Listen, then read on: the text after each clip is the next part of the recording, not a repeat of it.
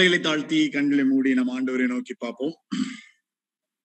தேவாதி தேவனாய் உயிர்த்தெழுந்தவராய் இன்றும் எங்கள் மத்தியில ஜீவன் உள்ளவராய் இருக்கிற அன்பின் பரம தகப்பனே, இந்த வேலைக்கு ஆகமுக்கு நாங்கள் நன்றி செலுத்துகிறோம். இப்படி பரிசுத்த பாதத்துல பல இடங்களில் இருந்து ஒரு மனதோடு தொடர்ந்து காத்திருக்க பணிந்து கொள்ள ஆண்டவரே நம்முடைய வசனத்தை தியானிக்க நீர் கொடுத்த பாக்கியத்திற்காக நன்றி. இம்மாற்றும் வழிநடத்தின தேவன் இனிமேலும் எங்களை வழிநடத்த வல்லமையுள்ளவர் என்பதை நாங்கள் விசுவாசிக்கிறோம். ஒரு வருடத்திற்கு மேலாக எங்களை ஆண்டவரே விசேஷமாக உங்களுடைய வார்த்தையினால் எங்களை போஷித்து ஆண்டவரே இப்படிப்பட்ட இக்கட்டான இந்த பயணத்துல கர்த்தர் எங்களை பாதுகாத்து வழிநடத்தி வருகிறீரே, உள்ளத்தின் ஆழத்திலிருந்து நன்றி செலுத்துகிறோம். ஆண்டவரே இன்னும் ஒரு புதிய சூழ்நிலைக்குள்ள எங்களை வழி நடத்துகிறீர். நம்பிக்கையோடு உங்களுடைய பாதப்படியில காத்திருக்கிறோம். நீ ஒரு நாட்கள்ல இதிலும் மேலான மேன்மையான காரியத்தை நீ செய்வீர் என்கிற விசுவாசத்தை நீங்கள் கொடுக்கிறதற்காக, அந்த கிருபைக்காக, அந்த பலத்திற்காக, அந்த அன்பிற்காக நன்றி செலுத்துகிறோம். ஜீவனுள்ள வார்த்தைக்காக நன்றி தகப்பனே. வார்த்தையின் மூலமாக தேவனங்கள் மத்தியில இடைபடும்படியாக, எங்களை விசேஷமாய் தொடும்படியாக, இன்னும் இன்னும் இன்னும் ஆழமாக உம்மண்டையில நெருங்கி வர கர்த்தர் எங்களுக்கு உதவி செய்யுங்க. மனிதனை மறைத்து தேவன் எங்கள் மத்தியில இடைபடும்படியாக கெஞ்சி நிற்கிறோம். ஆண்டவரே, நீர் என்னோடு எங்களோடு நீ பேசும். இயேசுவின் நாமத்தில் ஜெபிக்கிறேன் நல்ல பிதாவே, ஆமேன் ஆமேன். ஆண்டவருடைய பரிசுத்த நாமத்துக்கு மகிமை உண்டாவதாக. இந்த நாள்ல தொடர்ந்து அவருடைய பாதத்துல திருச்சபையாக நம்ம இணைந்து நிற்பதற்கு ஆண்டவர் கொடுத்த பாக்கியத்திற்காக ஆண்டவருக்கு நன்றி செலுத்துகிறேன். இரண்டாயிரத்தி இருபத்தி ஒன்று ஆஹ் மூன்று மாதம் கடந்து நான்காவது மாதத்திலையும் பத்து நாட்கள்ல கடந்து வந்துட்டோம். நேத்து ஒருத்தர் வந்து ஸ்டேட்டஸ் போட்டிருந்தாரு, நேத்து இன்னைக்கு அப்படின்னு நூறு நாட்கள் நிறைவடைந்தது இந்த வருடத்தில் அப்படின்னு. நேத்தோட இன்னையோட எனக்கு தெரியல. சோ அதற்கு என்ன சில விசேஷமான ஸ்டேட்டஸ் எல்லாம் போட்டுட்டு இருந்தீங்க. சோ நூறு நாட்கள் பயணம் அப்படின்னு ரெண்டாயிரத்தி இருபத்தி ஒன்று எடுக்கும் பொழுதும் ஆண்டவர் வந்து இந்த வருடம் நமக்கு கொடுத்த வாக்கு தத்தத்தின்படி, எத்தனை பேருக்கு ஞாபகம் இருக்குன்னு தெரியல, இப்ப சபையில இருக்கிறவங்ககிட்ட பேச சொல்ல முடியாது. ஆஹ் இந்த வருடம் நமக்கு ஆண்டவர் கொடுத்த வாக்கு தத்த வசனம் வந்து, தேவனாகி கர்த்தர் பூமியில் உள்ள சகல ஜாதிகளிலும் உன்னை மேன்மையாக வைப்பார், கர்த்தர் உன்னை வாளாக்காமல் தலையாக்குவார், நீ கீழாகாமல் மேலாவாய்.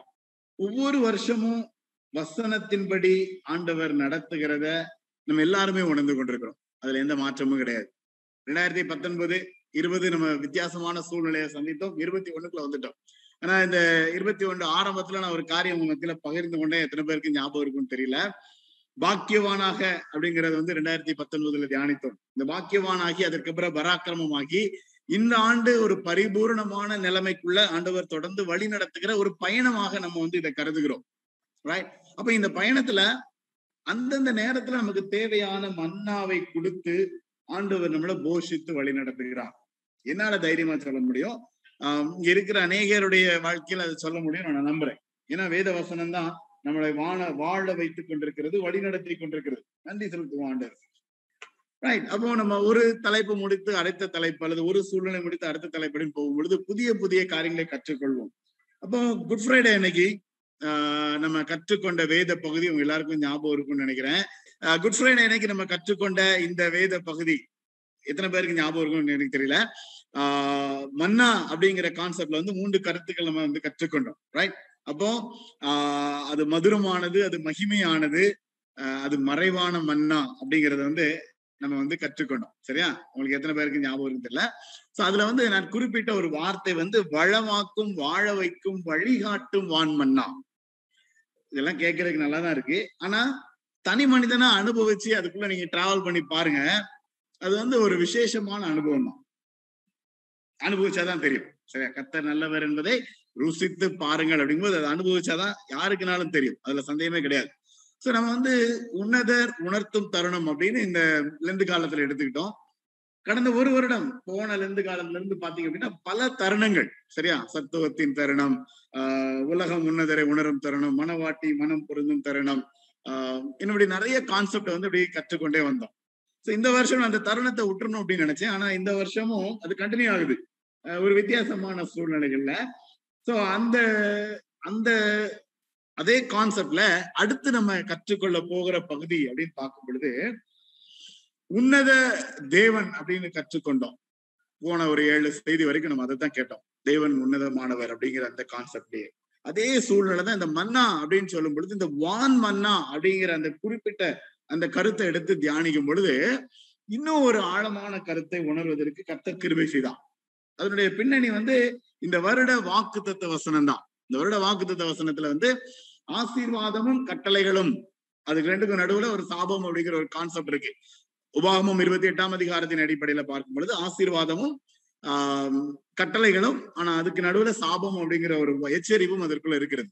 சோ ஆசீர்வாதம் கட்டளை ஆசீர்வாதம் கட்டளை அப்படின்னு நம்ம டிராவல் பண்ணும்போது அந்த கட்டளைகளை நான் கீழ்ப்படியும் பொழுது அதனால நான் சுதந்திரிக்கிற ஆசீர்வாதம் அப்படின்னு பார்க்கும் பொழுது அடுத்த சூழ்நிலையில நான் எடுத்துக்கொண்ட அந்த தருணம் என்ன அப்படின்னா கண்ணோக்கி கண் திறக்கப்படும் தருணம் அப்படின்னு எடுத்துருக்கேன்.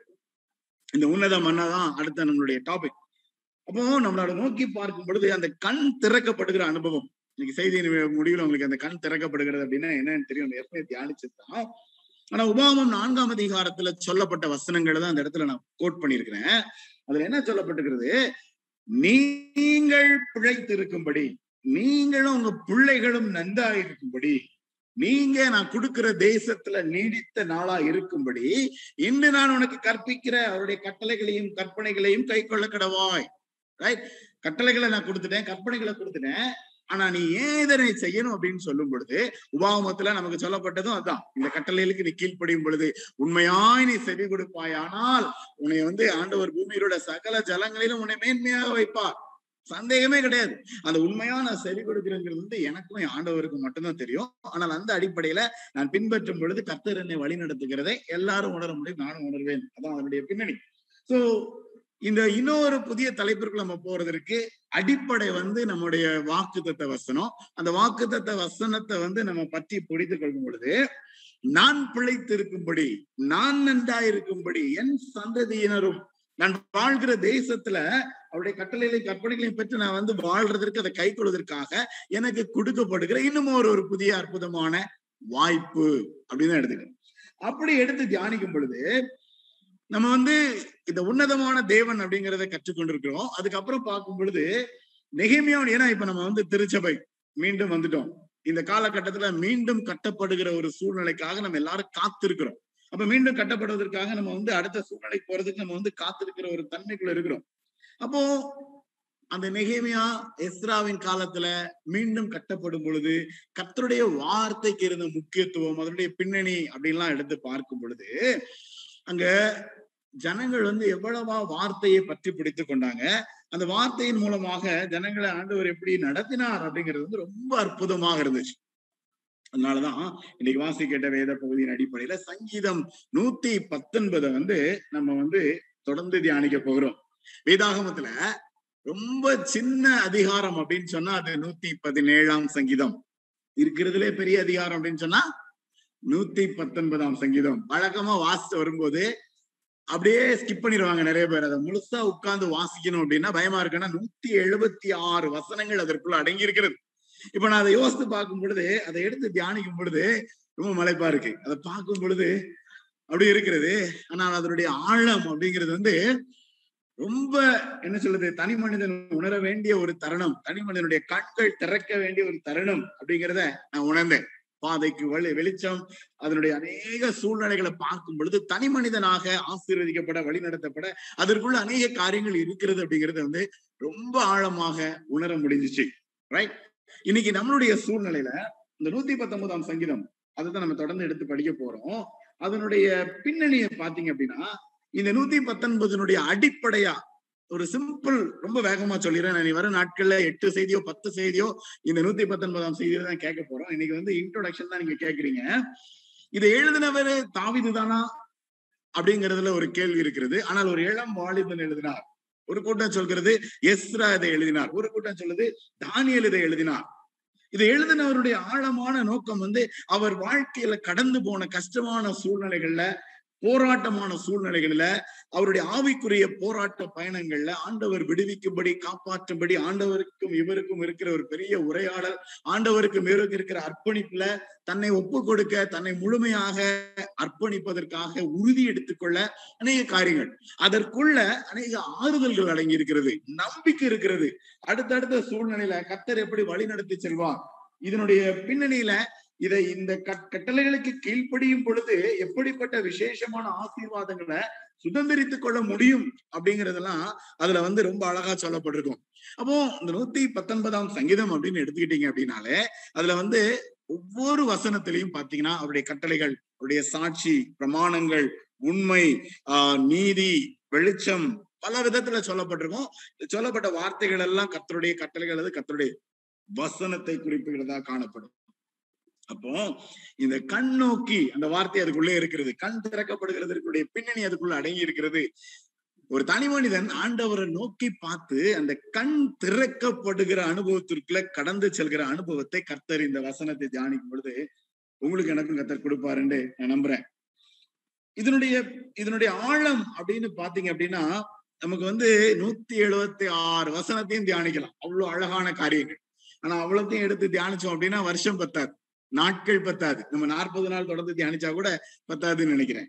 ஆனா நம்மளால இயன்ற வரைக்கும் நம்ம அதை எப்படியெல்லாம் புரிந்து கொள்ள முயற்சி பண்ணுவோமோ இந்த நூத்தி பத்தொன்பதாம் சங்கீதத்தை நம்ம முயற்சி பண்ணுவோம், ரைட்? அப்போ இதனுடைய இன்னொரு பின்னணியை பாருங்க. சங்கீதக்காரனுடைய ஒரு அழகான ஒரு சூழ்நிலையை பார்க்கும் பொழுது ஒன்றாம் சங்கீதம், ரைட், அவன் செய்வதெல்லாம் வாய்க்கும், நம்ம நிறைய படிச்சிருக்கிறோம். பத்தொன்பதாம் சங்கீதம், கர்த்தருடைய வேதம் குறைவற்றதும் ஆத்துமாவை உயிர்ப்பிக்கிறதுமா இருக்கிறது, கண்களை தெளிவிக்கிறதுமா இருக்கிறது, கர்த்தருடைய வேதத்தை குறித்து சொல்லப்பட்டது.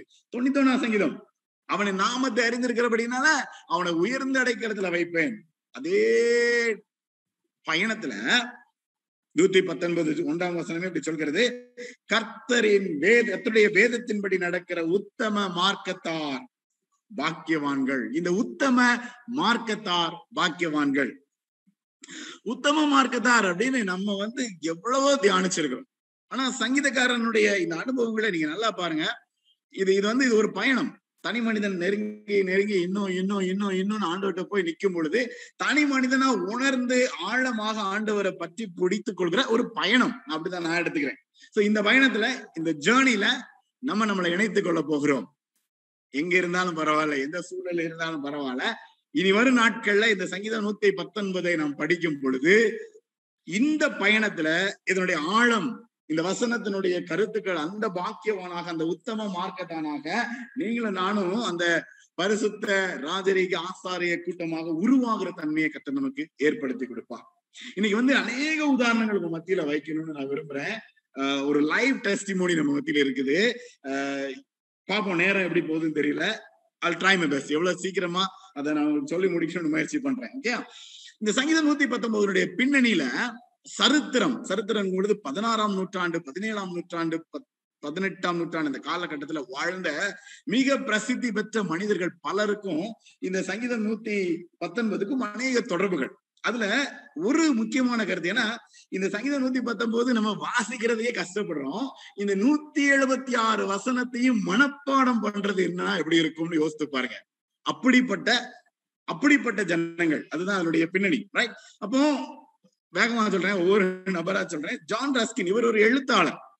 இவர் வந்து இவருடைய பயணத்துல, வாழ்க்கை பயணத்துல சின்ன வயசுல இருந்தே ரொம்ப அதிகமாக வேதத்தை கற்றுக்கொண்டதுல இந்த நூத்தி பத்தொன்பதாம் சங்கீதம் பிளேட் அ மேஜர் ரோல்.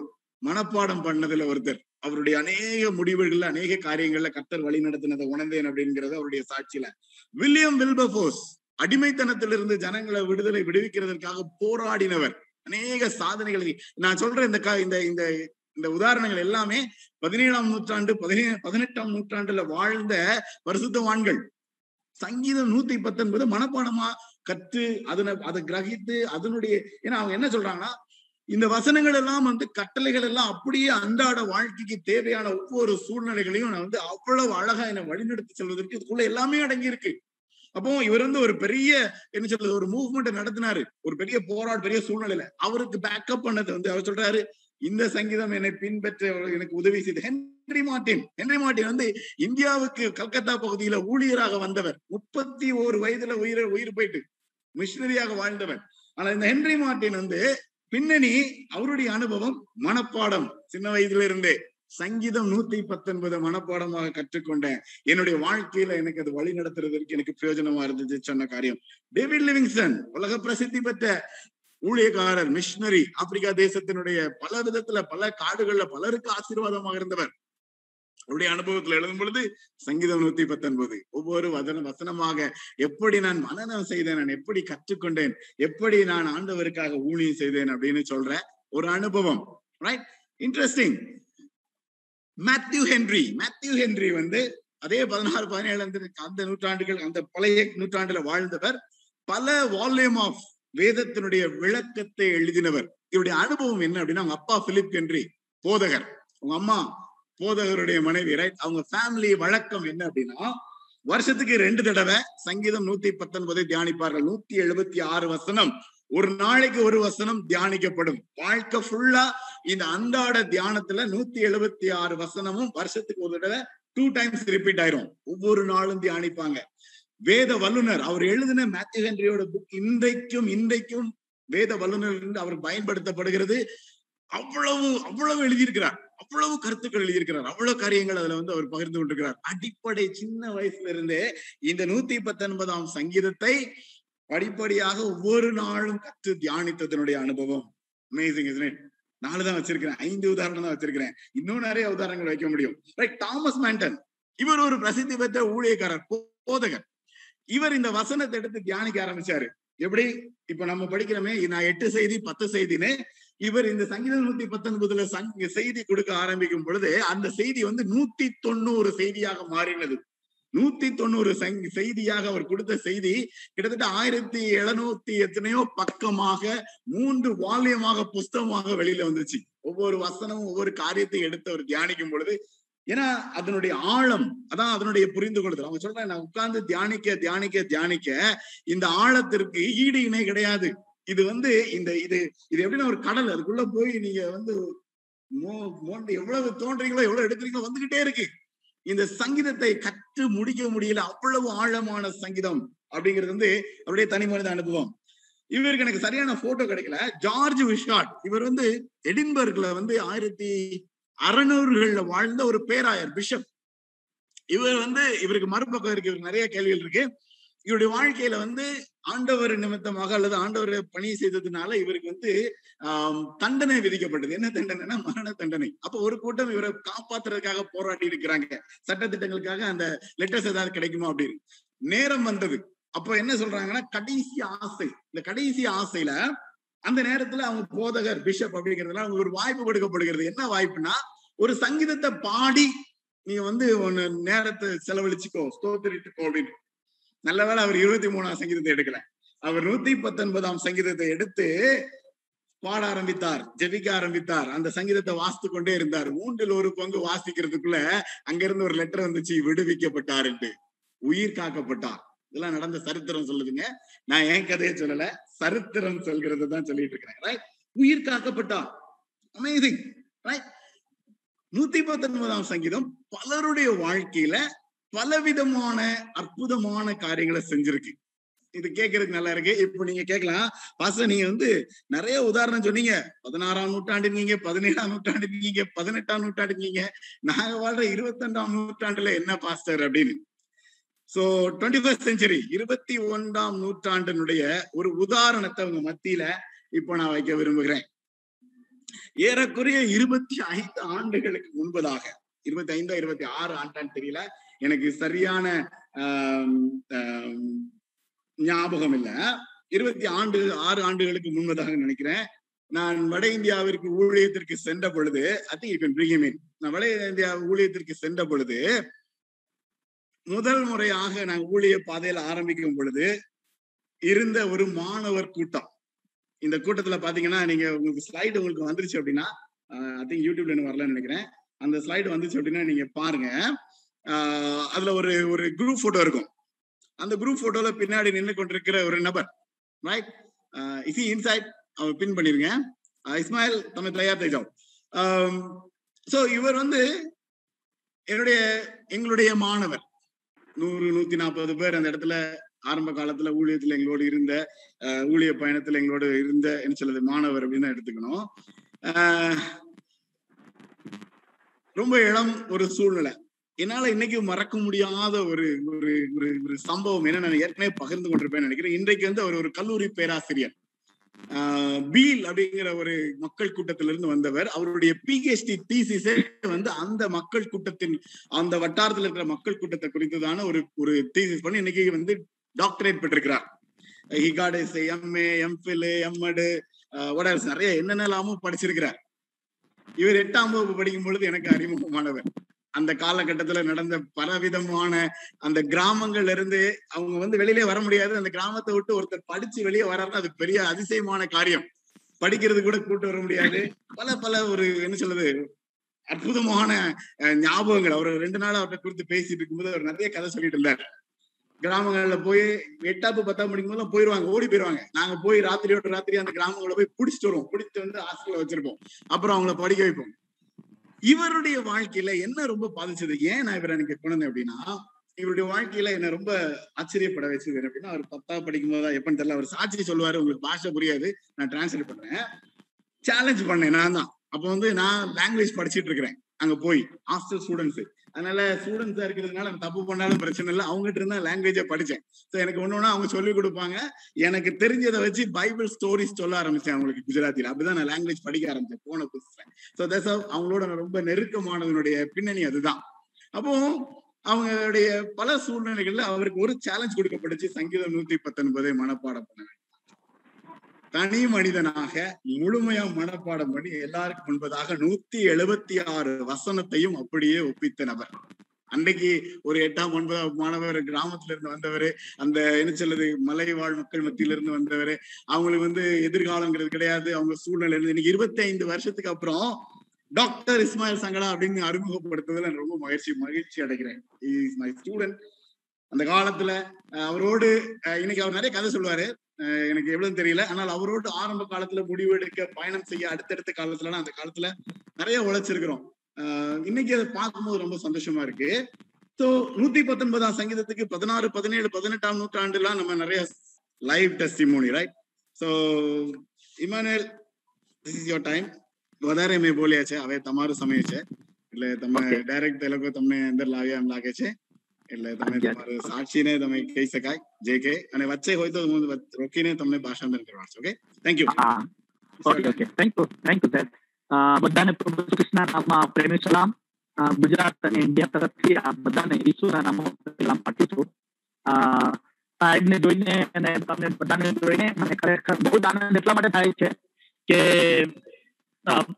મારી લાઈફમાં પ્રગતિમાં તમે લોકોનો સૌથી મોટો હાથ છે.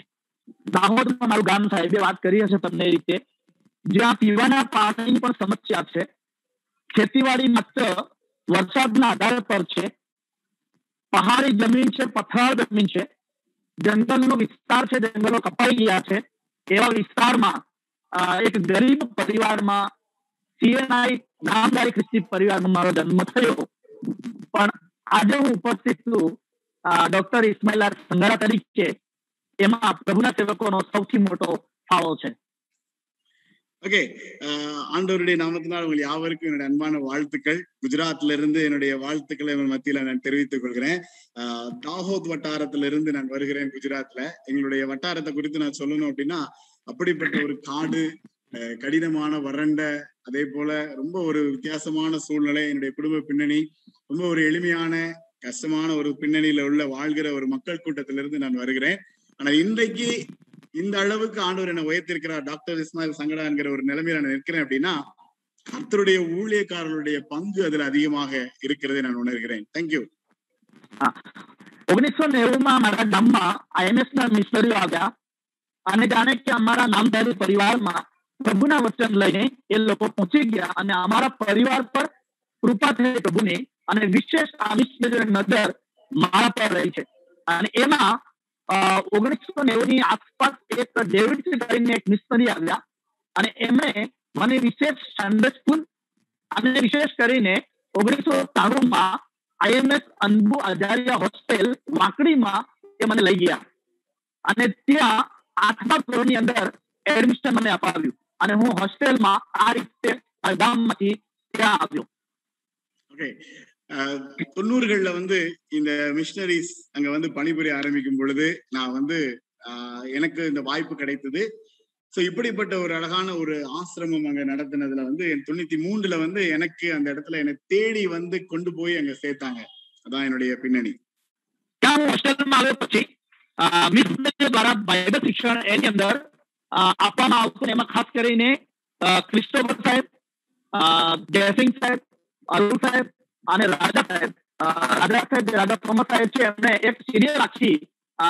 ઇઝરાયલ પ્રજા વિશે શીખવાડી એમ કરીને બાઇબલ સ્ટડી કરાવતા અને ત્યાંથી લઈને બાઇબલ નું ટીચિંગ મને હોસ્ટેલમાં મળવા લાગ્યું. He's talking about my team. அந்த காலத்துல நாங்க வந்து பணிபுரிந்த எங்களுடைய டீம் நான்கு பேர் இருந்தோம் அந்த டைம்ல. சோ தொண்ணூத்தி மூணுல தான் அந்த டீம் அந்த இடத்துல ஃபார்ம் ஆச்சு. அந்த குழுவினர் மிஷினரி குழுவாக அந்த இடத்துல இருந்தவங்களை வந்து வேதத்தை அந்த வயசுல இருந்தே கற்றுக்கொள்வதற்கு எனக்கு வாய்ப்பு கிடைச்சிச்சு.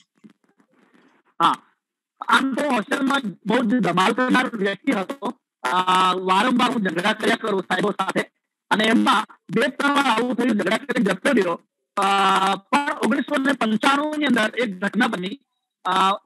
મદ્રાસથી ટીમ આવવાની હતી અમારી મુલાકાતે અને સાહેબ એમ કહ્યું કે તમારામાંથી કોણ કોણ વચન બોલશે. અને ત્યારે એક પડકાર મેં ઝીલી લીધો. મેં એમ કહ્યું કે હું જે શાસ્ત્ર એકસો ઓગણીસ કે લાંબા લાંબો છે એ સારું તૈયાર કરીને બોલીશ. ஆயிரத்தி தொள்ளாயிரத்தி தொண்ணூத்தி ஐந்து அப்போ வந்து எங்களை எங்களை சந்திப்பதற்காக ஒரு குழுவினர் வெளியில இருந்து வந்திருந்தாங்க. அப்பதான் வந்து இந்த வாய்ப்பு எனக்கு கொடுக்கப்பட்டுச்சு. என்னை வந்து கூப்பிட்டு கேட்டாங்க. நான் தான் கேட்டேன் நூத்தி பத்தொன்பதாம் சங்கீதத்தை மனப்பாடம் பண்ணியுமா அப்படின்னு. நான் அந்த நேரத்துல அதை வந்து நான் மனப்பாடம் பண்ணி முழுமையாக அதை நான் எல்லாருக்கும் முன்னாடி சொல்வதற்கு கர்த்தர் எனக்கு கிருபை செய்தான். தயார் કર્યા અને હું બોલી ગયો ટીમ આવી ત્યારે પછી મને એક કમ્પાસ બોક્સ ભેટમાં પણ આપી. બહુ જ ખુશ થયો અને બહારથી જ્યારે ટીમ આવે ત્યારે અમને નાની નાની ભેટ આવે આપણે એટલે બહુ ખુશ થઈએ. એટલે એ બધા વચન મારી અંદર પડ્યા હતા પણ એ બધા વચન રટાણે થઈને પડ્યા હતા. પણ હું જયારે ઝઘડો કરીને ઓગણીસો પંચાણું માં બોર્ડની પરીક્ષા આપવાની ત્યારે ઝઘડો કરીને જતો હતો મારા ઘરે અને રાજા સાહેબ જે તમારા પાછળ છે ત્યારે તે અને જયસિંહ સાહેબ આંગળે મારા ગામમાં આવ્યા અને મને લઈ ગયા ત્યાંથી પકડીને અને એમ કહ્યું હવે તારે હોસ્ટેલમાં રહેવાનું નથી, તારે અમારી સાથે રહેવાનું છે અને રહીને તારે પરીક્ષા આપવાની છે. நான் வசனம்லாம் படிச்சதெல்லாம் உண்மைதான். ஆனா நான் வந்து என்னுடைய குணங்கள்ல பறைய நிறைய பிரச்சனைகள் இருந்துச்சு. அந்த நேரத்துல கூட நான் இவங்களோட சில பிரச்சனைகள்னால சண்டை போட்டுட்டு நான் போயிட்டேன், ஓடி போயிட்டேன் என்னுடைய இடத்திற்கு. அதுதான் நடந்ததும் உண்மை. அப்போ வந்து எக்ஸாம் கூட எழுத முடியாத ஒரு நிலைமையில ஓடி போன நிலைமையில போய் பிடிச்சிட்டு தான் தூக்கிட்டு வந்தோம். அதுதான் அந்த கதை சொன்னாரு. தூக்கிட்டு வந்து அவரை உட்கார வச்சு வெளியில தனியா ஒரு இடத்துல தங்க வைத்து எக்ஸாம் எழுத வச்சோம். ரைட். એ લોકો મને પકડી લઈ ગયા પછી પરીક્ષા આપી વેકેશન પડ્યું, મદ્રાસ લઈ ગયા અને ત્યાં મને દોઢ મહિનો એમના ઘરે રાખ્યા. અને મેં એક વાર પૂછ્યું એમને કે ભાઈ હું આટલું તો ધમાલ કરું છું ને આ કરું, તમે કેમ મારી પાછળ આટલો ખર્ચ કરો છો? ત્યારે એમને સરસ એ વાક્ય મને કહ્યું કે તારામાં જે શક્તિ પડેલી છે એથી તું ખૂબ આગળ જઈશ. અને એ વાત પણ મારા મનમાં ઉતરી ગઈ. પણ આ લોકોએ મારી પાછળ એટલી મહેનત કરી એના કારણે હું અત્યારે અહીંયા સુધી છું. પણ દસમાં જયારે રિઝલ્ટ આવ્યું ત્યારે બાસઠ ટકા આવ્યા. હું બહુ નિરાશ થઈ ગયો. મને પીટીસીમાં ના મળ્યું પ્રાઇમરી ટીચર બનવા માટે. એ તો હું ઘરે બેસી વર્ષ આખું બગાડ્યું. ஓகே, அந்த சூழ்நிலைகள்ல என்னை கட்டாயப்படுத்தி பரிச்சை எழுத வைத்தது. நான் ரொம்ப கஷ்டப்பட்டு பரிச்சை எழுதி முடிச்சேன். நான் எல்லாத்தையும் விட்டுட்டு ஓடி போயிருன்னு நினைக்கும் பொழுது ஒரு ஒன்றரை மாசம் அழைத்து கொண்டு போய் வீட்டுல தங்க வச்சு, ஏன்னா அவர் வந்து தொடர்ந்து படிக்கணும் அப்படிங்கிற நேரத்தோட நிறைய முயற்சிகள் நம்ம எடுத்தோம். அதுதான் அந்த இடத்துல அவர் சொல்றாரு. ஓகே, અને ડાયમંડ હીરા ઘટાય ડાયમંડ કટિંગ કરી મને થોડી અપાવડાવી હોસ્ટેલ થ્રુ. ત્યાર પછી ફાવીને મને હું જતો રહ્યો ઘરે. અને પછી બીજા વર્ષે મેં અગિયારમાં ફરી એડમિશન લીધું કોમર્સમાં. ઓગણીસો અઠ્ઠાણુંમાં બારમાની પરીક્ષા આપી. Forty three point thirty three percentage આવ્યા. તો બહુ જ હું આકાશ થઈ ગયો, નિરાશ થઈ ગયો. મને ક્યાંય મો બતાવવા ના રહ્યો. એટલે ફરી પાછું મેં મારે ભરવું નથી. અને પછી મેં એક વર્ષ ડ્રાઇવિંગ કર્યું અને એમાં લડાઈ ઝઘડામાં દડામાં પડી ગયો. அவங்க குடும்ப வழக்கம் திருப்பியும் கஷ்டப்பட்டு ட்வெல்த்து படிக்க வச்ச பிறகும் அங்கேயும் வந்து ரொம்ப பர்சன்டேஜ் எல்லாம் எடுக்கல. நான் படிக்க மாட்டேன் அதான் அதனுடைய கான்செப்ட். ஓடி போயிட்டாங்க திருப்பி போய் ஏதோ நான் டிரைவிங் அல்லது வேற ஏதாவது வேலை பார்க்க நான் படிக்க மாட்டேன் அப்படின்னு சொல்லி அது அவங்களுடைய பாரம்பரியம். திருப்பியும் ஓடி போயிட்டாரு. அதான் நடந்தது. ரைட். આપણે ભણવાની ઈચ્છા એડમિશન લેવા માટે ગયો પણ forty three point thirty three પર્સન્ટેજને કારણે મને કોમર્સમાં એડમિશન ના મળ્યું. એટલે મેં પૂછ્યું બાજુની કોલેજમાં એટલે કે તમને આર્ટ્સમાં મળશે? મેં પૂછ્યું સારમાં, તો ગુજરાતીમાં. અને પછી મારે મેં કીધું ઓકે મને આપો. પણ મારો ખર્ચો કોઈ કરનાર નતું, હોસ્ટેલમાં એવી કોઈ વ્યવસ્થા નહોતી. રાજા થોમસ સાહેબે મને તે વખતે પાંચસો રૂપિયા આપ્યા અને અમારા દાહોદ થી દોઢસો કિલોમીટર દૂર એ પાંચસો રૂપિયા લઈને હું ભણવા માટે ગયો. ஓகே, எப்படி ட்ரான்ஸ்ஃபர் பண்ணு தெரியல. அந்த கஷ்டமான சூழ்நிலையிலும் அவர் வந்து படிக்கலன்னு பொழுது திருப்பி கட்டாயப்படுத்தி டுவெல்த்துக்கு மேல படிக்க வைக்கும் பொழுது எங்கள்கிட்ட வசதியில இன்னொரு இடத்துக்கு அனுப்பும் பொழுது எனக்கு ஞாபகம் இல்லை அவர் சொல்ற கதை. அந்த நேரத்துல இருந்ததுக்கு வந்து அவருடைய பண உதவியும் செஞ்சு நான் அனுப்பிச்சு வச்சேன் அப்படின்னு சொல்றாரு. நேற்று பேசிட்டு இருக்கும்போது அதை தான் சொன்னாரு. அந்த நேரத்துல அனுப்பிச்சு வைக்கல அப்படின்னா நான் இன்னைக்கு படிச்சிருக்கவே மாட்டேன், அதான் என்னுடைய பின்னணி அப்படின்னு. Right, yes.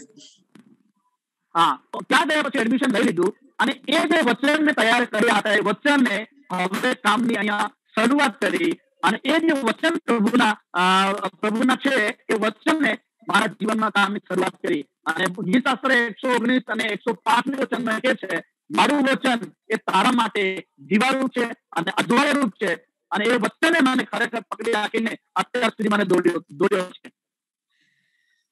பல சூழ்நிலைகள் என் வாழ்க்கை எங்கேயோ போய் முடிய வேண்டியது. ஆனா இந்த சங்கீதம் நூத்தி பத்தொன்பதினுடைய நூத்தி ஐந்தாம் வசனத்தின் அடிப்படையில் வசனம் என் கால்களுக்கு தீபமும் என் பாதைக்கு வெளிச்சமா இருக்குங்கிறது வந்து ஆண்டுடைய திட்டம் அப்படிங்கறத உணர்ந்து பயணம் செய்வதற்கு ஆண்டவர் எனக்கு உதவி செய்தார்.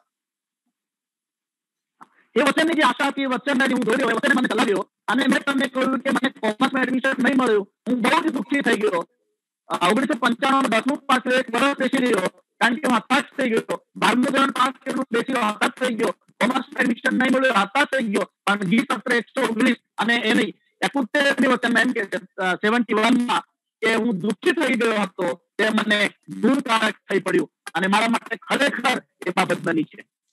ரைட், தொடர்ந்து என்னுடைய பயணம். அவர் அடுத்த வசனையும் சொல்றாரு, நான் ரொம்ப கஷ்டமான சூழ்நிலை வேண்டாம் வேண்டாம் நினைக்கும் பொழுதும் எழுபத்தி ஓராம் வசனம், நான் உபத்திரப்பட்டது எனது, அதனால இந்த பிரமாணங்களை கற்றுக்கொண்டேன், நான் வேதத்தை கற்றுக்கொண்டேன். ત્યાર પછી હું બસ પ્રભુના વચનને મને જાણે કે પકડી રાખ્યો અને વિશ્વાસ કર્યો, દોડતો ગયો અને જે વચનમાં મને વચનનું શિક્ષણ આપવામાં આવ્યું હતું એ જ વચનો મને યાદ આપતા ગયા અને હું પ્રભુને પ્રાર્થના કરતો ગયો. પ્રભુએ મને ત્યાર પછી અભ્યાસમાં ખૂબ જ મદદ કરી. એના પછી સાહેબે કહ્યું એમ તેમણે બીએડ પૂરું કર્યું, એમએ કર્યું, એમફિલ કર્યું, નેટ પાસ કરી, બીએડ કર્યું, એનએડ કર્યું અને પીએચ પણ પૂરી કરી. પણ આજ સુધી મારા પ્રભુએ મને સંભાળી રાખ્યો છે અને જુદા જુદા આઠ વ્યક્તિઓ મારા લાઈફમાં આવ્યા સેવકો કે જેમણે ભણવા માટે મારો ખર્ચો પૂરો કર્યો. பல பல சூழ்நிலைகள் என்னால மறக்க முடியாது. ஆனா அதுக்கப்புறம் நான் படிப்படியாக படிப்படியாக கற்று தேர்ந்து இன்னைக்கு இந்த நிலைமைக்கு ஆண்டவர் என்னை வைத்திருக்கிறார் அப்படிங்கிறது வந்து இந்த வசனம் எனக்கு அடிப்படையாக இருந்தது அப்படிங்கிறது அவருடைய கருத்து. ரைட், அது ગુજરાતના સુરેન્દ્રનગર સુરેન્દ્રનગર જિલ્લામાં આસિસ્ટન્ટ પ્રોફેસર તરીકે ગુજરાતી લેંગ્વેજ ભણાવું છું. સાથે ગુજરાત ડાયોસિસમાં વિધાઉટ મિશનરી તરીકે સેવા પણ આપું છું અને આઈસી મિશનની પ્રોપર્ટી સુરેન્દ્રનગરને એના પ્રેસિડેન્ટની સેવા આપું છું. જાલોદ અને દાહોદમાં જે સ્કૂલ કોલેજ વગેરે છે એમાં પણ પ્રેસિડેન્ટ તરીકેની સેવા આપું છું. એટલે આખી જવાબદારી પણ પ્રભુએ મને એ રીતે આજે આપી છે. હું સેવામાં પ્રભુની કૃપાથી અત્યારે દોડું છું. Right, thank you. ஸோ அவருடைய வளர்ச்சி அப்படின்னு பார்க்கும் பொழுது இன்னைக்கு வந்து ஒரு கல்லூரி பேராசிரியராக, அது மட்டும் இல்ல அங்க இருக்கிற திருச்சபையினுடைய முக்கியமான பொறுப்புகளிலும் தொடர்ந்து அந்த வட்டாரத்துல இன்னைக்கு வந்து அவர் குஜராத்ல வந்து இன்னொரு பகுதியில் இருக்கிறார். அவருடைய சொந்த பகுதியில் இல்ல, இன்னொரு தூரமான ஒரு வித்தியாசமான பகுதியில் அவர் வாழ்ந்து கொண்டிருக்கிறார். ஆனால் அந்த இடத்துல கர்த்தருடைய பணியை சேர்த்து செய்து கொண்டிருக்கிறார். So thank you so much. Anything else you want to say Vijay K want to say? હા બસ આ પ્રભુના જે વચન છે હવે મારા માટે હજારો સોના રૂપિયા કરતા પણ મૂલ્યવાન છે અને આ વચન લઈને હું અત્યાર સુધી દોડું છું. મારા માટે પ્રાર્થના કરજો અને મારા પરિવારમાં મારી બે દીકરીઓ છે એમના માટે પ્રાર્થના કરજો અને ગમે ત્યારે તમારે ગુજરાતમાં આવવાનું થાય કોઈ પણ ને તો મોસ્ટ વેલકમ. મારું હંમેશા તમારા માટે ખુલ્લું છે. પ્રભુ આપ સર્વને આશીર્વાદ આપે. તમે મને બોલાવ્યો સાંભળ્યો એ માટે પણ ઈશ્વરનો આભાર માનું છું. તમારો આભાર માનું છું. Okay, thank you, thank you, thank you, thank you. So, எனக்காக ஜெபித்துக் கொள்ளுங்க. நான் தொடர்ந்து பணியை செய்கிறேன் குடும்பத்துக்காக, என்னுடைய சூழ்நிலைக்காக. அவர் நீங்க யாராவது குஜராத் பக்கம் வந்தீங்கன்னா தயவு செய்து வாங்க, உங்களை எல்லாரையும் சந்திக்க விரும்புகிறேன் அப்படின்னு சொல்றாரு. Thank you thank you Emmanuel, God bless you. I will talk to you later. પછી તમારી જોડે વાત કરીશું. It's a live testimony. இன்னைக்கு வந்து ஏன் இதை நான் உங்க மத்தியில வைத்தேன் அப்படின்னா, சங்கீதம் நூத்தி பத்தொன்பது படிக்கிறோம். ஒரு தனி மனிதனுடைய வாழ்க்கையில அவர் சேலஞ்சா எடுத்து படிச்சாரு. ஆனா அதுக்கப்புறம் நிறைய போராட்டங்கள் இருந்துச்சு. ஆனா அவர் கேட்கும் பொழுது அதுக்கு அடுத்தடுத்த சூழ்நிலைகள்ல படித்து ஒரு மேன்மையான நிலைமையா வருகிறதற்கு ஆண்களுடைய ஆசீர்வாதம் அப்படிங்கிறது வந்து தனி மனிதனுக்குள்ள இருந்ததை தைரியமா என்னால சொல்ல முடியும். ஏன்னா நான் கண்ணால பார்த்தது அந்த காலகட்டத்துல ஓடி ஓடி அவரை பிடிச்சிட்டு கொண்டு வந்து படிக்க இது மாதிரி நிறைய கேஸ் சொல்ல முடியும். அந்த ஒரு குரூப் போட்டோ இருக்கும், நீங்க குரூப் போட்டோல பாத்தீங்க அப்படின்னா அதுல இருக்கிற இன்னைக்கு இப்பதான் பேசிக்கிட்டு இருந்தேன் அநேகர் ஊழியக்காரரா இருக்கிறாங்க. இது வந்து இருபத்தஞ்சு வருஷம் அல்லது இருபத்தி ஏழு வருஷத்துக்கு முன்னாடி நடந்த சம்பவம். ஆனா இன்னைக்கும் வந்து இந்த சங்கீதத்தை எடுத்து தியானிக்கணும் அப்படின்னு நினைக்கும் பொழுது மனதுல வந்து வந்ததுனாலதான் சரி நேரடியாக அவரை கூட்டுறோம் அப்படின்ட்டு கூப்பிட்டேன். கொஞ்சம் நேரம் அதிகமாயிருச்சு. இப்ப நான் இன்னைக்கு இன்றைய வசனத்தை வேகமா அவங்க மத்தியில நான் வைக்க விரும்புகிறேன். சோ உன்னத மன்னா அப்படின்னு பார்க்கும் பொழுது சங்கீதம் நூத்தி பத்தொன்பதுல முதல் வசனமே இரண்டாவது வசனத்திலே பார்க்கும் பொழுது பாக்கியவான்கள், இந்த வேதத்தின்படி நடக்கிற உத்தம மார்க்கத்தார் பாக்கியவான்கள். ரைட்? அப்போ இந்த பாக்கியவான்கள் அப்படிங்கிறது வந்து முழு இருதயத்தோடு தேடுகிறவர்கள் பாக்கியவான்கள். இந்த கண் நோக்கி கண் திறக்கப்படும் தருணம் அப்படின்னு நான் எடுத்துக்கிட்டது என்ன அப்படின்னா ஞானக்கண். ரைட்? நமக்குள்ள வந்து திடீர்னு ஒரு ஞானம் உதிக்கிற ஒரு சூழ்நிலை, இது வந்து தனி மனிதன் அனுபவிச்சாதான் தெரியும். இப்போ இந்த ஒரு உதாரணத்தை மத்தியில வைத்தேன், அதுக்கு முன்னாடி பல சரித்திரத்துல இருந்த பெரிய பெரிய உதாரணங்கள் மத்தியில வைத்தேன். அவங்க தனி மனித அனுபவம் எல்லாமே தான். நான் இதுக்குள்ள இன்னும் ஆழமா ஒரு படி நான் போனேன். என் வாழ்க்கையே மாறுச்சு, என் வாழ்க்கையினுடைய நோக்கம் மாறுச்சு, என்னுடைய வாழ்க்கையினுடைய என்ன சொல்றது எண்ணங்கள் மாறுச்சு, புரிந்து கொள்ளுதல் மாறுச்சு அப்படிங்கிறது. இந்த நூத்தி பத்தொன்பதாம் சங்கீதம் வந்து வேதத்துல ரொம்ப முக்கியமான பங்கு வகிக்கிறது. இதை எழுதினவருடைய ஆழமான நோக்கம் வந்து இட்ஸ் அ வெரி அந்த முழுமையான ஒரு அர்ப்பணிப்போடு இந்த வசனம் அப்படிங்கிறது என் வாழ்க்கையில எல்லா சூழ்நிலையிலும் எனக்கு போதும், இது என்னை பரிபூரணம் அடைய செய்யும், என் ஆத்மாவுக்கு போதுமானது, தொடர்ந்து என்னுடைய வாழ்க்கையில ஆண்டவரை பின்பற்றி செல்வதற்கு அது எனக்கு உதவியாக இருக்கும். அதற்கும் மேல ஆண்டவருடைய மாறாத அன்பையும் மனதுருக்கத்தையும் இந்த அதிகாரங்கள் எனக்கு கற்றுக் கொடுக்கிறது. தனி மனிதனா இதை தியானித்த, இதை பெற்றுக்கொண்ட எல்லாருடைய அனுபவமும் அதுதான். எல்லாருடைய தனி மனித அனுபவமும் அதுவாகத்தான் காணப்படுகிறது. சோ வேகமாக நம்மளுடைய வழக்கமான மூன்று வார்த்தைகள் அப்படின்னு நீங்க பாத்தீங்க அப்படின்னா இந்த உன்னத மன்னா அப்படின்னு சொல்லும் பொழுது இது ஒரு உன்னதமான உண்மை. ஏன்னா இன்னைக்கு வசனம் அப்படின்னு எடுக்கும் பொழுது இது எந்த அளவுக்கு உண்மை, இதெல்லாம் ஏற்றுக்கொள்ள முடியுமா முடியாதா, இதுலலாம் வந்து எந்த அளவுக்கு ஆழமான சத்தியங்கள் இருக்கு அப்படிங்கிற பல குழப்பங்களும் கேள்விகளும் ஜனங்களுக்கு எழுகிறது எழுகிறது ஆனா இந்த நூத்தி பத்தொன்பது எடுத்து நீ தியானிக்கும் பொழுது புரிந்து கொள்ள வேண்டிய ரொம்ப சிம்பிளான காரியம் வந்து இது உன்னதமான உண்மையா, இந்த உண்மையை ஒரு தனி மனிதன் புரிஞ்சுக்கிட்டானா இதை விட வாழ்க்கையில வேற எதுவும் தேவையில்லை அப்படிங்கிறது வந்து மாற்றவே முடியாது. சங்கீதம் நூத்தி பனிரெண்டு ஒன்று, இந்த கர்த்தருக்கு பயந்து கட்டளைகளில் மிகவும் பிரியமா இருக்கிற மனுஷன் பாக்கியவான். நான் விரும்பி, ஏன்னா இதை நான் விரும்பி விரும்பி நேசித்து கற்றுக்கொள்ள அல்லது என்ன சொல்றது பின்பற்ற நான் அழைக்கப்படுகிறேன். நூத்தி பத்தொன்பது தொண்ணூறு, அவனுடைய இந்த உண்மைங்கிறது வந்து தலைமுறை தலைமுறையா இருக்கும், அது நிலைத்திருக்கிறது, தலைமுறை தலைமுறையா மாறவே மாறாது. அதுதான் ஆஹ் உபாமம் இருபத்தி உபாமம் நான்காம் அதிகாரத்தில் சொல்லப்பட்டது, நீ நன்றா இருக்கும்படி உன்னுடைய சந்ததி பிழைத்து பெருகும்படி இந்த கட்டளைகளை நீ கைக்கொள் அப்படின்னு சொல்லப்படுது. ரைட்? ரெண்டு நாளாகவும் முப்பத்தி ஓராம் அதிகாரம் இருபதாம் வசனத்துல பாத்தீங்க அப்படின்னா எசேக்கியா ராஜாவுடைய வாழ்க்கையில சொல்லப்பட்ட சம்பவங்கள் அங்க என்ன சொல்லப்பட்டிருக்கும், அவர் வந்து அவருடைய சூழ்நிலைகள்ல இது எல்லாத்தையும் கர்த்தருக்கு முன்பாக நன்மையும் செம்மையுமா உண்மையுமாக செய்தான். ஆண்டுடைய சமூகத்துல ஆண்டவரை சேவிப்பதற்கு ஆராதிப்பதற்கு என்னென்ன செய்யணுமோ அதெல்லாம் ரொம்ப தெளிவா செய்து முடித்தார். இருபத்தி ஓராம் வசனம், அவன் தேவனுடைய ஆலயத்தின் வேலையிலும் தன் தேவனை தேடும்படிக்கு நியாயப்பிரமாணத்திற்கும் கற்பனைக்கும் அடுத்த காரியத்திலும் என்ன செய்ய தொடங்கினானோ அதையெல்லாம் தன் முழு இருதயத்தோடும் செய்து சித்தி பெற்றான், வளம் பெற்றான், ஆசீர்வதிக்கப்பட்டான். அதான் அதனுடைய பின்னணி, அதனுடைய அதனுடைய பின்னணி எல்லா காரியத்தையும் அந்த முழு இருதயத்தோடு நான் ஆண்டவரை தொழுது கொண்டதுனால நான் ஆசீர்வதிக்கப்பட்டேன் அப்படிங்கிறது வந்து சாட்சி.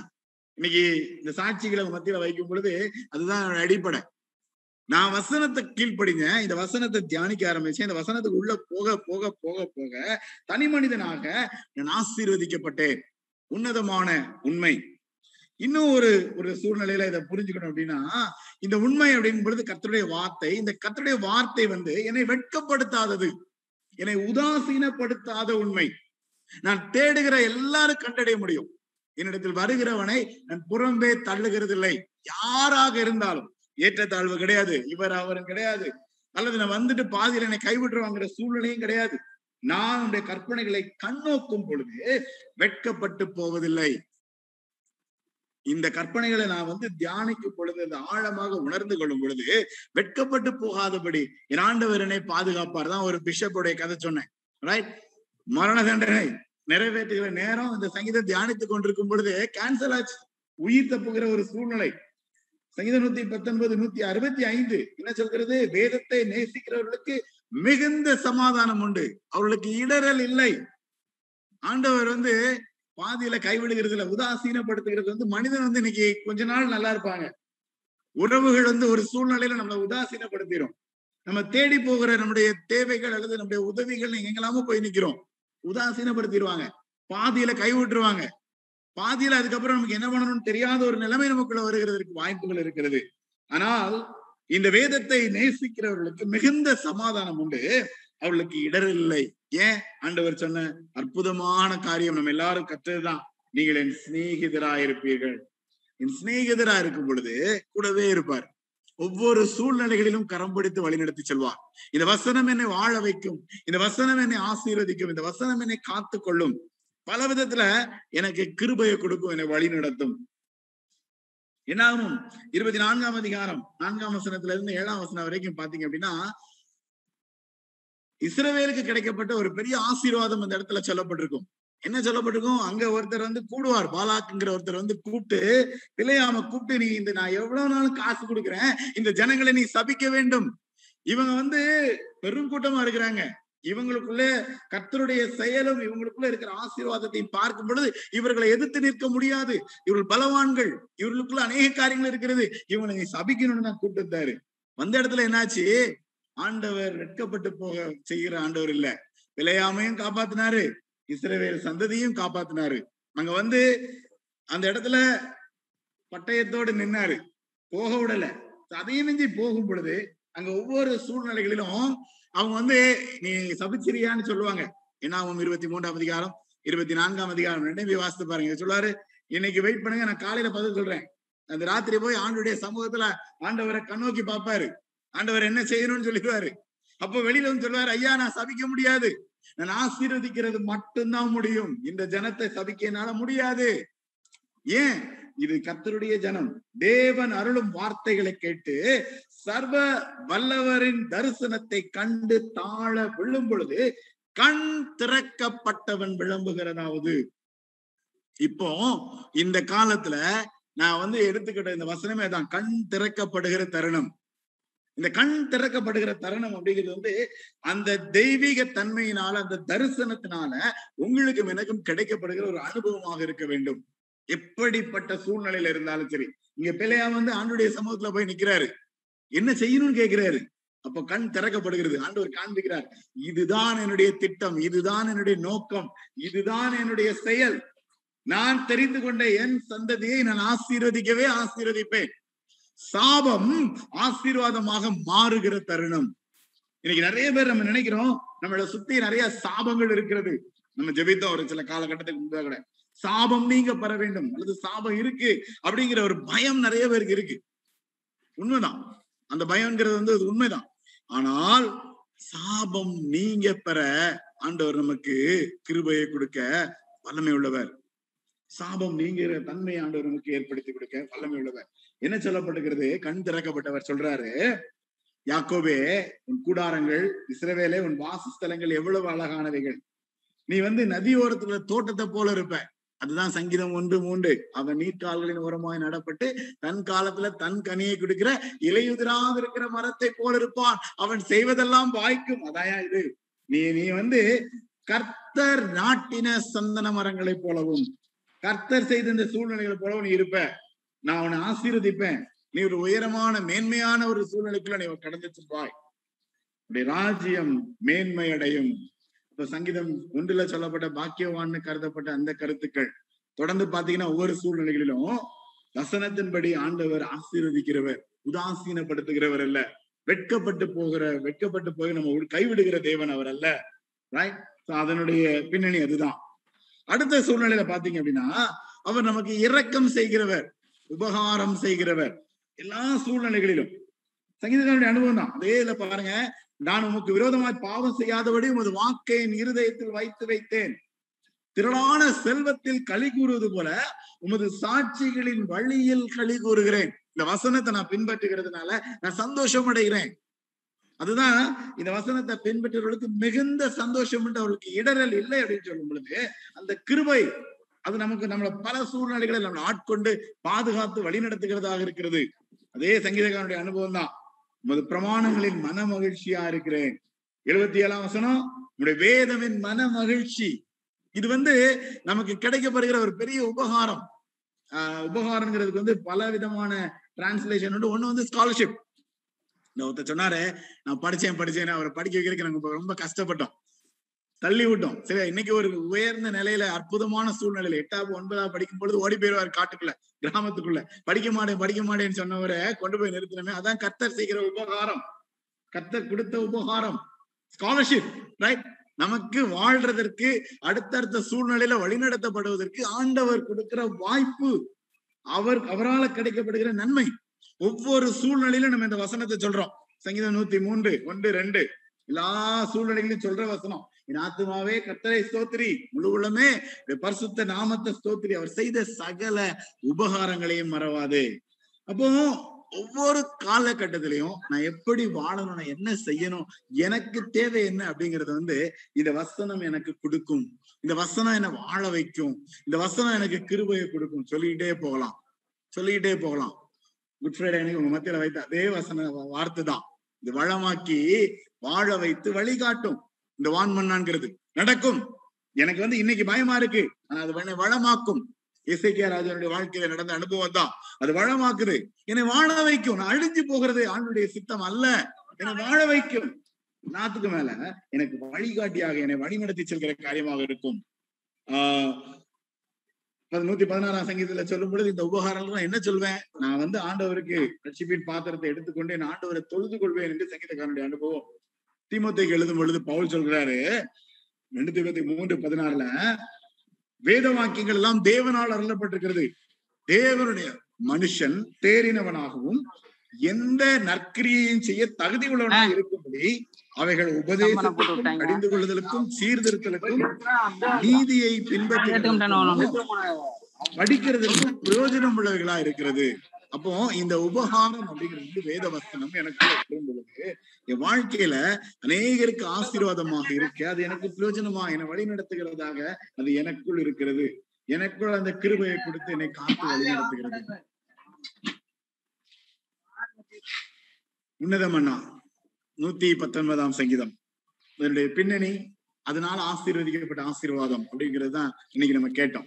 பல சூழ்நிலைகள், பல என்ன சொல்லுது பரிசுத்தவான்கள் இன்றைய நடைமுறை வாழ்க்கையிலையும் பெற்றுக்கொண்ட காரியங்கள், பல காரியங்கள் நம்ம கற்றுக்கொண்டோம். ரைட், இன்னைக்கு நம்முடைய வாழ்க்கையில நம்ம எடுத்துக்கிட்டோம் அப்படின்னா, இது ஒரு சேலஞ்சா எடுத்தோம் அப்படின்னா, இது ஒரு உண்மையான உண்மையாக நம்மளை உதாசீனப்படுத்தாததாக நமக்கு உபகாரம் செய்யும் உண்மையாக காணப்படும். கண் நோக்கி கண் திறக்கப்படும் தருணம்.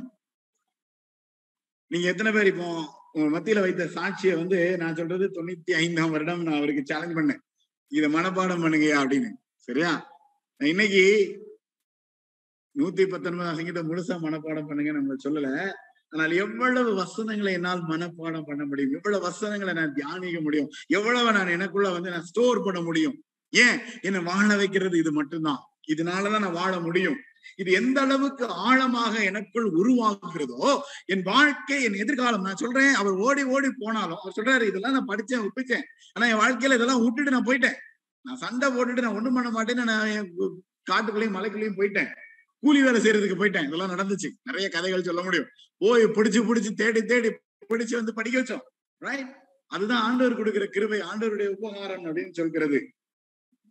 இன்னைக்கு நம்முடைய வாழ்க்கையில இந்த சங்கீதத்தை தியானிக்க ஆரம்பிச்சிருக்கிறோம், இன்னும் தியானிக்க போகிறோம். ஒரு மணி நேரம் ஜபிக்கன்னு சொல்லி நான் அனௌன்ஸ்மெண்ட் கொடுத்தேன். நிறைய பேர் எனக்கு பதிலாம் அனுப்பல. போன வருஷம் நம்ம வந்து இந்த லாக்டவுன்ல வேதத்தை வாசிக்கிறதுக்கு நிறைய திட்டங்கள்லாம் போட்டோம், தெரியல. நான் இன்னைக்கு உங்க மத்தியில வைத்த பெரிய பெரிய உதாரணங்கள் நூத்தி பத்தொன்பதாம் சங்கீதம் முழுமையாக மனப்பாடம் பண்ணாங்க. இன்னொரு பெரிய உதாரணம், ஒவ்வொரு நாளும் ஒரு வசனம் தொடர்ந்து இந்த வசனத்தை எடுத்து இந்த அதிகாரத்துல இருந்து தியானித்து கொண்டே இருந்தாங்க. ஏன், இது நம்மளை வாழ வைக்கும், இது நம்மளை வழி நடத்தும், இது நமக்கு வழி காட்டும், சந்தேகமே கிடையாது. ரைட், இந்த வசனம் மட்டும்தான் செய்யணுமா, அதுல கருத்துக்கள் இருக்கிறது. தனி மனித நீதிமொழிகள் மாதிரி இதுல வந்து முழு வேதா வேதாகமும் நம்ம கற்றுக்கொள்கிறோம். ஆனால் இதை ஒண்ணு ஒண்ணு ரொம்ப எளிதாக சின்ன சின்ன சூழ்நிலைகள்ல அதை புரிந்து கொள்ள உணர்ந்து கொள்ள கர்த்தர் நமக்கு கிருபை செய்கிறார். ஒவ்வொரு வசனங்களையும் நம்ம எடுத்து தியானிச்சோம் அப்படின்னா ரொம்ப எளிதா புரிய முடியும், ரொம்ப எளிதா வந்து அதை நம்ம உணர முடியும். அதாவது நம்முடைய கற்பனைகள் எல்லாம் நான் கண்ணோக்கும் பொழுது வெட்கப்பட்டு போவதில்லை. ரொம்ப சிம்பிள். இந்த கற்பனைகளை நான் கண்ணோக்கும் பொழுது என்பது ஒரு ஒரு பிழையாம் ஆண்டவருடைய சமூகத்துல போய் கண் நோக்கி பார்த்தாரு, ஜெபித்தாரு, அந்த தரிசனத்தை பெற்றுக்கொண்டாரு, கண் திறக்கப்படுகிறது. ரைட், ஆண்டவருடைய வழிநடத்தல் அப்படிங்கிறது. அப்படியே சொல்லணும்னா நிறைய வசனங்கள் தெரியல. நான் இந்த நூத்தி எழுபத்தி ஆறு வசனத்தையும் நம்ம எப்படி தியானித்து முடிக்க போறோம்னு தெரியல. பயப்படாதீங்க, அந்த போதகிற மாதிரி நூத்தி தொண்ணூறு செய்தி எல்லாம் கேட்க மாட்டீங்க. அதனால என்னால் முடிந்த அளவுக்கு எவ்வளவு எளிதாக இனி வரும் நாட்கள்ல நம்ம இன்னும் என்னுடைய ஆழத்தை புரிந்து கொள்ள போகிறோம். ஆனா அடிப்படையா கண் நோக்கி கண் திறக்கப்படும் தருணம் அப்படின்னு சொல்லும் பொழுது நான் ஆண்டுடைய சமூகத்துல போய் காத்திருக்க நான் கற்றுக்கொள்ள வேண்டும். என்னுடைய ஜப வாழ்க்கையில, என்னுடைய வேத வசனத்துல வேத வசனத்தை மனப்பாடம் பண்ணுவதில்ல. ஏன் அப்படின்னா என்னாகும் இருபத்தி நான்காம் அதிகாரம் மூன்றுல இருந்து ஏழு வரைக்கும் சொல்ல ஏற்கனவே சொன்ன அதே வசனம் தான். பிள்ளையாமுடைய அனுபவம் தான். கண் திறக்கப்பட்டவன் விளம்புகிறதாவது. கண் திறக்க மட்டும்தான் தெரிகிறது. இந்த இஸ்ரவேலுக்கு விரோதமான மாயமும் இல்ல, மந்திரமும் இல்ல, அழிக்க முடியாது. நான் திருப்பி திருப்பி சொல்ற கான்செப்ட் அதுதான். அழிக்கவே முடியாது. இரண்டாம் மரணம் அப்படிங்கிறது கிடையாது. இந்த உலக பிரகாரமா என்னதான் அழிவுகள், என்னதான் கொள்ளை நாய்கள், என்னதான் பஞ்சங்கள், பட்டினிகள், சூழ்நிலைகள், எப்படிப்பட்ட காரியங்கள் வந்தாலும் அழிவு என்பது ஆண்டுடைய பிள்ளைகளுக்கு கிடையாது என்பதை அது மீண்டும் உறுதி செய்கிறது நமக்கு. அது மாத்திரம் இல்ல, கர்த்தர் நாட்டின சந்தன மரங்களாக அவன் செய்வதெல்லாம் வாய்க்கும் என்கிற அனுபவத்தை கொடுக்கிறது. இந்த அனுபவம் இன்னும் ஆழமாக போகும் பொழுது உயரச் செய்கிறார், மேன்மை அடைய செய்கிறார். இந்த அனுபவம் நமக்கு உண்டு, நம்ம எல்லாருக்கும் உண்டு.